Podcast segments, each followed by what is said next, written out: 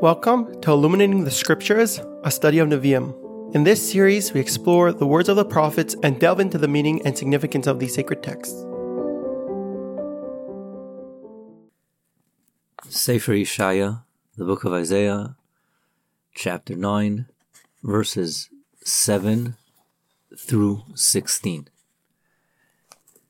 The following uh, two sections, this one and the following one, are a series of rebukes describing the same situation that we've been describing in the previous uh, passages.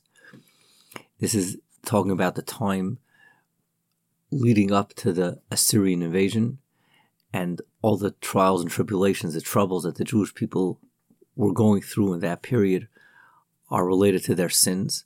And here the prophet is describing God's message to the people. The message is through their suffering and how the people are not receiving or understanding the message and and and therefore God has to intensify the message.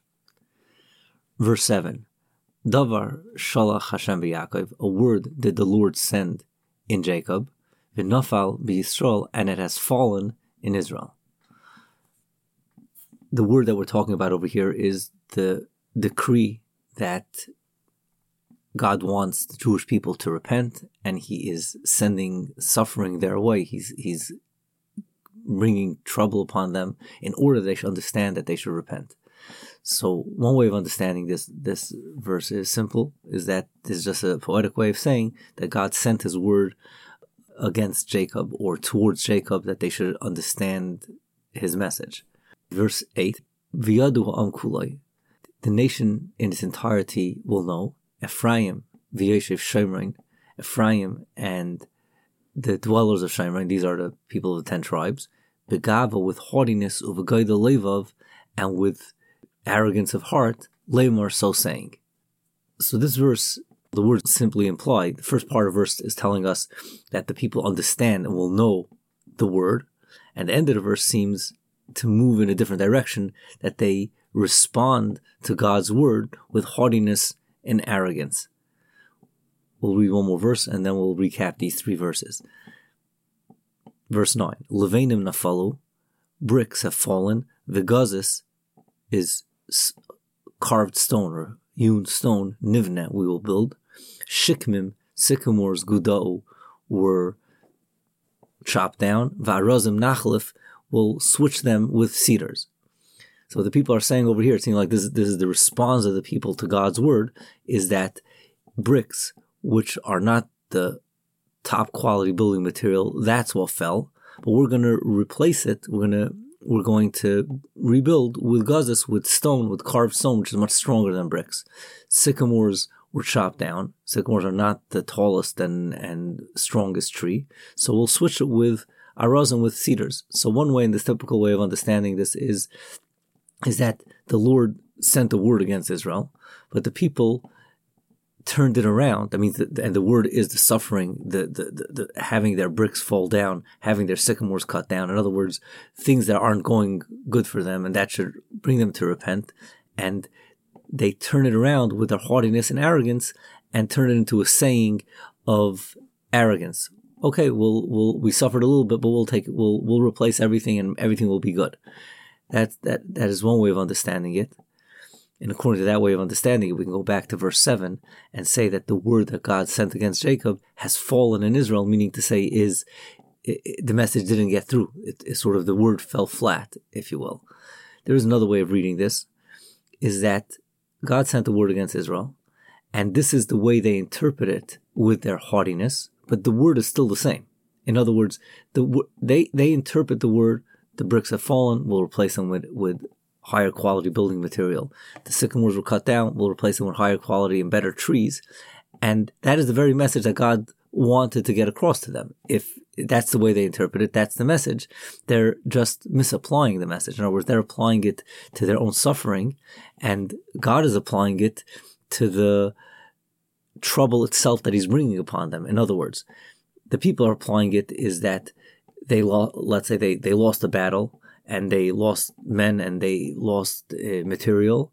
So they're going to replace those men and material with better men and better material. And the way God is saying it is that my plan, I brought a small trouble upon you and it didn't work. So I'm going to bring a bigger trouble against you, a, a, a heavier trouble against you. And that actually leads into the next verse. Verse 10. Vayisagev Hashem, Hashem lifted up as Tsarei Ritzin, the enemies of Ritzin. Allah, Ritzin was the king of Aram. Aram had this alliance with the ten tribes. And his enemies he will confuse. So let's analyze this verse. So, Ritzin was someone who the northern tribes had an alliance with, and they uh, relied upon him.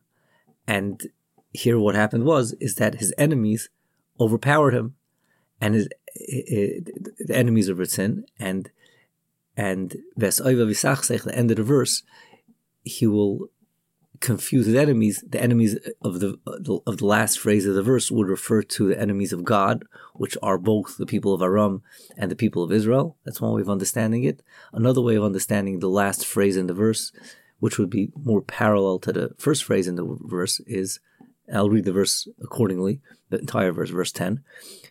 The Lord Hashem, God, had lifted up Isagev Hashem. He lifted up as Tzari Ritzin all of the enemies of Ritzin against him. Ves Oivav and his enemies, meaning say the enemies of Ritzin, Yisachsech, he agitates them. In other words, God brought them to, to, to, to fight with him. And that would imply that the Aram, who the people relied upon, is being taken down. So this is the levanim, these are the bricks and the shikmim, the sycamores that are being removed. And they thought, okay, we'll replace it with something bigger.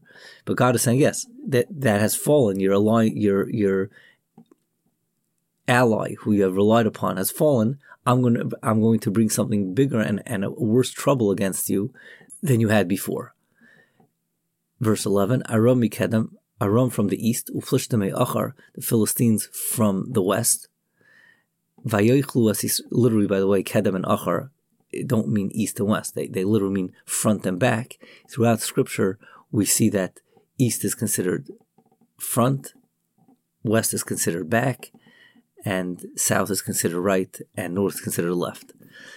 Eh, they ate Israel with their entire mouth. It's an expression that means that they ate, like like as if they devour Israel with, with hungriness. So it means after Aram fell, so Aram itself this uh, the this is the Syrian kingdom.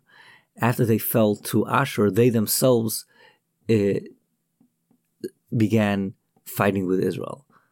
Another way of understanding this is that in the past, Mikedem would have to would, would refer to in earlier days before they had this alliance with Aram, they were consumed by Aram, and then in later days they were being consumed by the Philistines. And this section finishes Bechol Zeis with all of this, God's anger didn't turn back. His hand is still outstretched. In other words, God is still bringing trouble upon the people because they have not yet repented. And verse 13 explains this. The nation did not return to the one who was smiting him, which is God. The Lord of hosts, they didn't seek. In other words, God brought trouble against the people, and he brought bigger trouble against the people. It means after the first trouble went away, the, there was greater trouble, and still they didn't see God. Verse 13 starts the next small segment. Hashem Yisrael, the Lord had cut down from Yisrael, Rosh Vizanav, head and tail, Kippah Agmoin, the the branch and the smaller branch, Yoimechad in one day. So in other words, this is a description of the leadership in Israel being broken down. Zakein Unusupan in verse 14, the elderly, and the Nisupanim is a person who's literally means the person whose face is lifted. But the idea is it's, it's talking about a respected person. When a respected person walks in, you look towards him with an expression of respect. You lift your face towards him. Hu Haraish, that's the head. The Navi Meira Sheker, and the prophet that teaches falsehood, Hu Hazanav, he's the tail.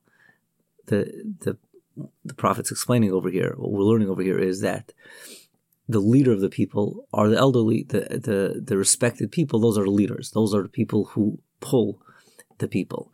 and the, their prophets, the prophets that they had, the, the inspirational uh, leaders, they were tails. What it means to say in, in sense of tails is, in ideally, an inspirational leader is the one who's supposed to be a leader. He inspires the people and he moves them in direction that is right and just and moral and ethical. And instead, what was happening is that the people who had the ability to inspire, they sort of felt and uh, tried to identify what it is that the people wanted to hear, and that is what they told them. That's like the tail of an animal that follows the animal instead of leading the animal. The people who were guiding the nation were people who caused them to stray. This verse 15. Umu Usharav, and those who were guided by, by them, mivuloim, were swallowed up. In other words, didn't go anywhere. They, they, uh, they got destroyed. Their, the, the, the, entire direction that the people was going in was not a positive direction. Another way of understanding this verse is that the people are guiding uh, the nation are confusing the people, and the people are being guided by the nation, which will be referring to the prophet and the teacher of falsehood of verse 14, who are in truth being guided by the people, are all swallowed up. In other words, are so uh, deeply entrenched in in their world outlook that they only received from the desire of the people that they're they're they have no other way of thinking just to, like to illustrate this for example let's say the people i'm assuming at this point they were into greed and and uh, wickedness so instead of being an inspiration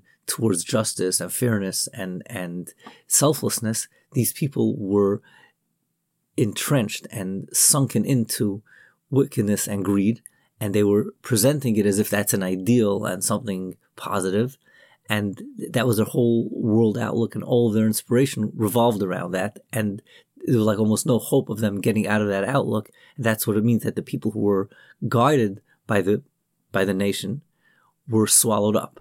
That means they were swallowed up in their in that outlook and attitude. Verse 16, Al Kain, therefore, Al Bachurav, on the young men, Lo Yismach Hashem, the Lord will not be happy, God will not be happy with them. And the orphans and the widows, God will not have compassion upon them. Because all of them, Chanef, are two faced, Umeira, and wicked. Peh, and every mouth, Dover Nevola, speaks immorality, speaks words of, of wrong, of, of sin and with all of this, God's anger didn't turn back. And his hand is still outstretched to bring trouble upon the people because they haven't repented. So the the the verse over here is saying is that the young men are usually innocent, and the orphans and the widows are are are usually the weak people in society. That those are the people I usually identify the weak spots in society. We're saying, but the attitude of of of wickedness and greed. And eh, chanef means two-facedness, where where it's so easy for people to speak one way to, to a person and in his heart think something else. It could be also be two-faced towards God, as in other words, on the outside they, they, they have these expressions of religiosity, and on the inside they're uh, you know morally corrupt, and even their mouth speaks wickedness and, and immorality, which means say is often you have a society which is not so bad they're embarrassed to speak about their their wickedness and their immorality out in the open. But over here, no, they have no problem speaking that immorality. And with all, and therefore God is cutting down the leadership of the people because this is how He's going to get them to improve. But nothing happened. It, it hasn't. They haven't improved. They they haven't repented.